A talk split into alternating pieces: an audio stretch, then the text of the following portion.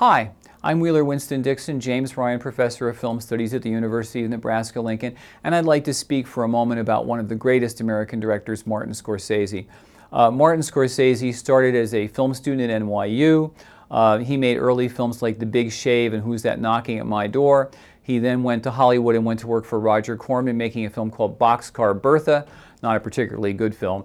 But his big breakthrough was Taxi Driver, which remains arguably his finest film. Shot on the streets of New York, about Travis Bickle, played by Robert De Niro, a psychotic taxi driver, a Vietnam vet who is returning from the war and trying to reintegrate himself into American society. Written by Paul Schrader. This is sort of Paul Schrader's finest moment, De Niro's finest moment, and Scorsese's finest moment.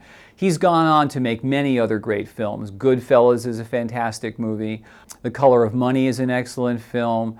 Uh, Gangs of New York is also an interesting piece of work. Um, and he continues to be very, very productive as a filmmaker.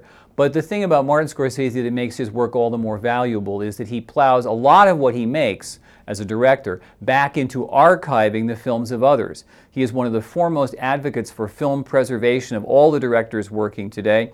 He has a huge collection of films in his own archive, which he's undoubtedly going to leave to some lucky archive when he passes on.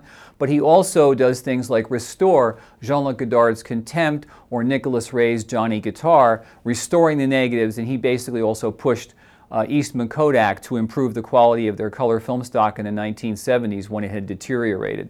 So Martin Scorsese is not only a great American film director with films not only like all the ones I mentioned, but also Raging Bull. I should mention that, one of the greatest boxing films ever made.